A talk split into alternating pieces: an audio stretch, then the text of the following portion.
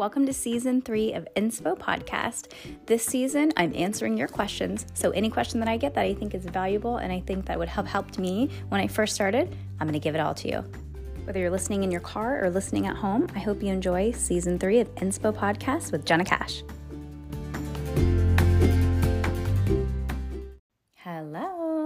Okay, before we dive in, I just want to mention some of our classes that we've got coming up.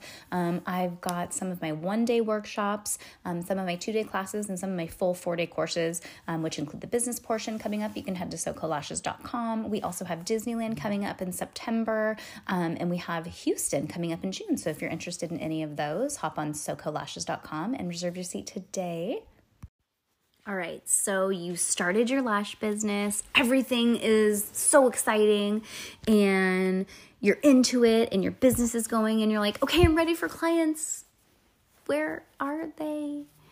There's that saying, if you build it, they will not come. And that's because it's true. If you build something, just because you see value in it doesn't mean other people see value in it. And I have said this a few times in the beginning of your lashing career, you're gonna suck. You're gonna be so bad. I was so bad too for a long time. You're gonna be so bad, you're gonna suck for a long time. And then one day, you just don't suck anymore. And that was a piece of advice that I had gotten from an old lash artist who had received from one of her friends who did lashes. I'll say it again you're going to suck for a long time and then you just don't suck anymore one day. It was so true. And I just remember that one day where my clients started coming back and they were holding and everybody was happy. And it was just that, that day where you're like, okay, I'm starting to get this. Things are clicking, whatever it is. Like your retention was better, maybe your, your amount of glue was perfect, whatever it is, it just started clicking, right? I just want you guys to know owning a business anything it's just like anything in life. You're going to have the sweet with the sour. You're going to have the good things with the bad things. You're going to have the no show clients because guess what? We have other wonderful things. We're a cash business and we're in charge of our income. We're in charge of everything of you know when it comes to our business. We're in charge of our hours. So yeah maybe we get a couple no shows but we have so much freedom right? Maybe you know you can also like turn this around. Like okay look at these people who have these amazing amazing $100,000 cars. They didn't get that without busting their ass. So, yeah, they have nice things, but they probably work a lot and they don't really enjoy it as much as maybe somebody else would. Maybe you envy those people that have these beautiful backyards, you know, like the Home and Gardens, Better uh, Better Home and Gardens magazine backyards, right? I don't know how old you are listening to this if you're at that age yet, but you'll get there. Um, they have these incredible backyards, but not without 12 hours of work every week. You know, it looks, everything looks so easy until you step into it and you start living that lifestyle because any change like that it is a lifestyle. Owning a business is a lifestyle. You know those people who work out and they have these beautiful bodies lifestyle hours of dedication every freaking day. But i just i just wanted to do an episode to you know remind you guys keep going you just have to kind of get past that hump and sometimes it seems like it's never going to go away and i hear these stories you know of these millionaires or wealthy people. They don't have to be millionaires. And they have said so many times, so many stories that they've shared. You know, I was just about to give up, and six months later, I made it. I hit it. I hit my mark and I, I boomed or whatever. I would hate to see, you know, so many wonderful women and beautiful, smart women and moms and single moms and everybody relying on this give up right before they're about to, to have something click or to have their business start making sense or to, to create their own amount of freedom or whatever it is for you people usually quit or really want to quit right before they they start to really see some impact and some really good sweet to their sour. And you know, moving forward, you're always going to have that work that work to put in whenever you own anything, whenever you have anything wonderful, it is work. I used to say that I wanted to own a business until it took care of itself, and that is laughable because if you want to maintain the culture that you've created for your business, it's never ever going to be a business that you just, you know, let it go.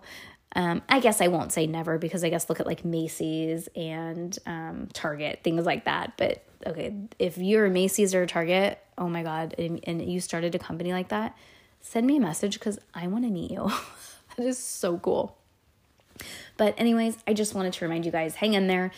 Don't give up because you're probably right about to boom. Maybe you know you're in your first two years and this is the rough part. You guys it, i was so bad in my first two years. Even going into my third year as when i when things really started to click. And i remember my third year of lashing it would be like month a month later something else would click and then something else would click. And then that thing that i learned in my very first lash class it like a light bulb oh my god that's what she meant.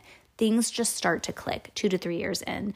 Keep going. Don't work on the weekends and only work you know two hours a week it's never going to click if you're doing that in your business once you start dedicating your extra time and really start like being married to your business whenever you're available from that moment on you have two to three years. It's hard. It's not easy. If it was easy, everybody would do it. And you always have a reason, or, you know, another word for a reason is an excuse.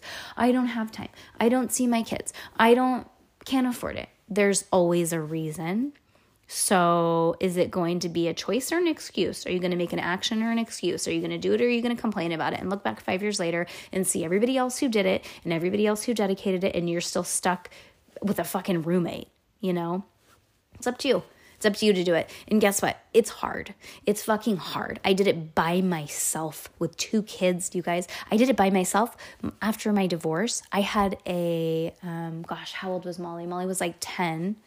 No, Molly was like 11, 11 or 12, right at the best age ever. Uh, fucking psych. That's the worst age ever. If anybody ever, oh God, you know, 13, 12, 13, shoot me. Um, and a less than one year old. It was fucking brutal. And guess what I did? I fucking did it. I fucking did it and I didn't complain about it. And I went on my vacations and I did my long Mondays and Tuesdays and I busted my ass and I worked hard. And guess what I didn't do? Give up. And now look where I am. And I'm not saying that to be brag braggadocious or whatever, but I just want to show you guys. I could have easily given up and said, like, you know what, this is like fucking too much. I'm gonna lose my goddamn mind because I did feel like I was gonna lose my goddamn mind a few times. But I didn't. I just kept going. I fucking put my head down and I just kept going until until I was where I was in a place that I wanted to be. So, unless you're willing to take no for an answer from the universe, just keep going. I hope that helps. I hope that was inspirational not like a dick flaccid dick slap to your cheek, you guys. Uh, but don't give up. If you give up, it's just an excuse, and you want to work at.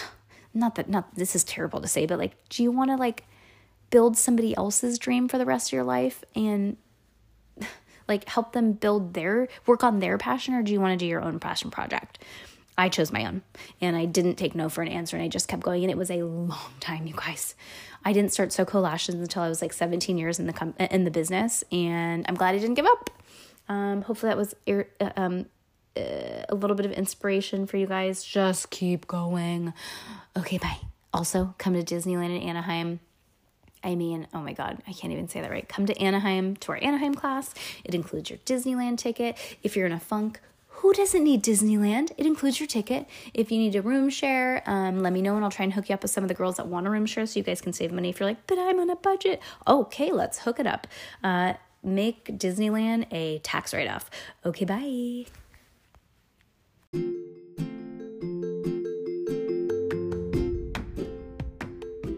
You know, if you know somebody that you think that this episode could help, take a screenshot and share it on your story for me. Or if you could, give me a five star rating and leave a written review. Appreciate it, you guys.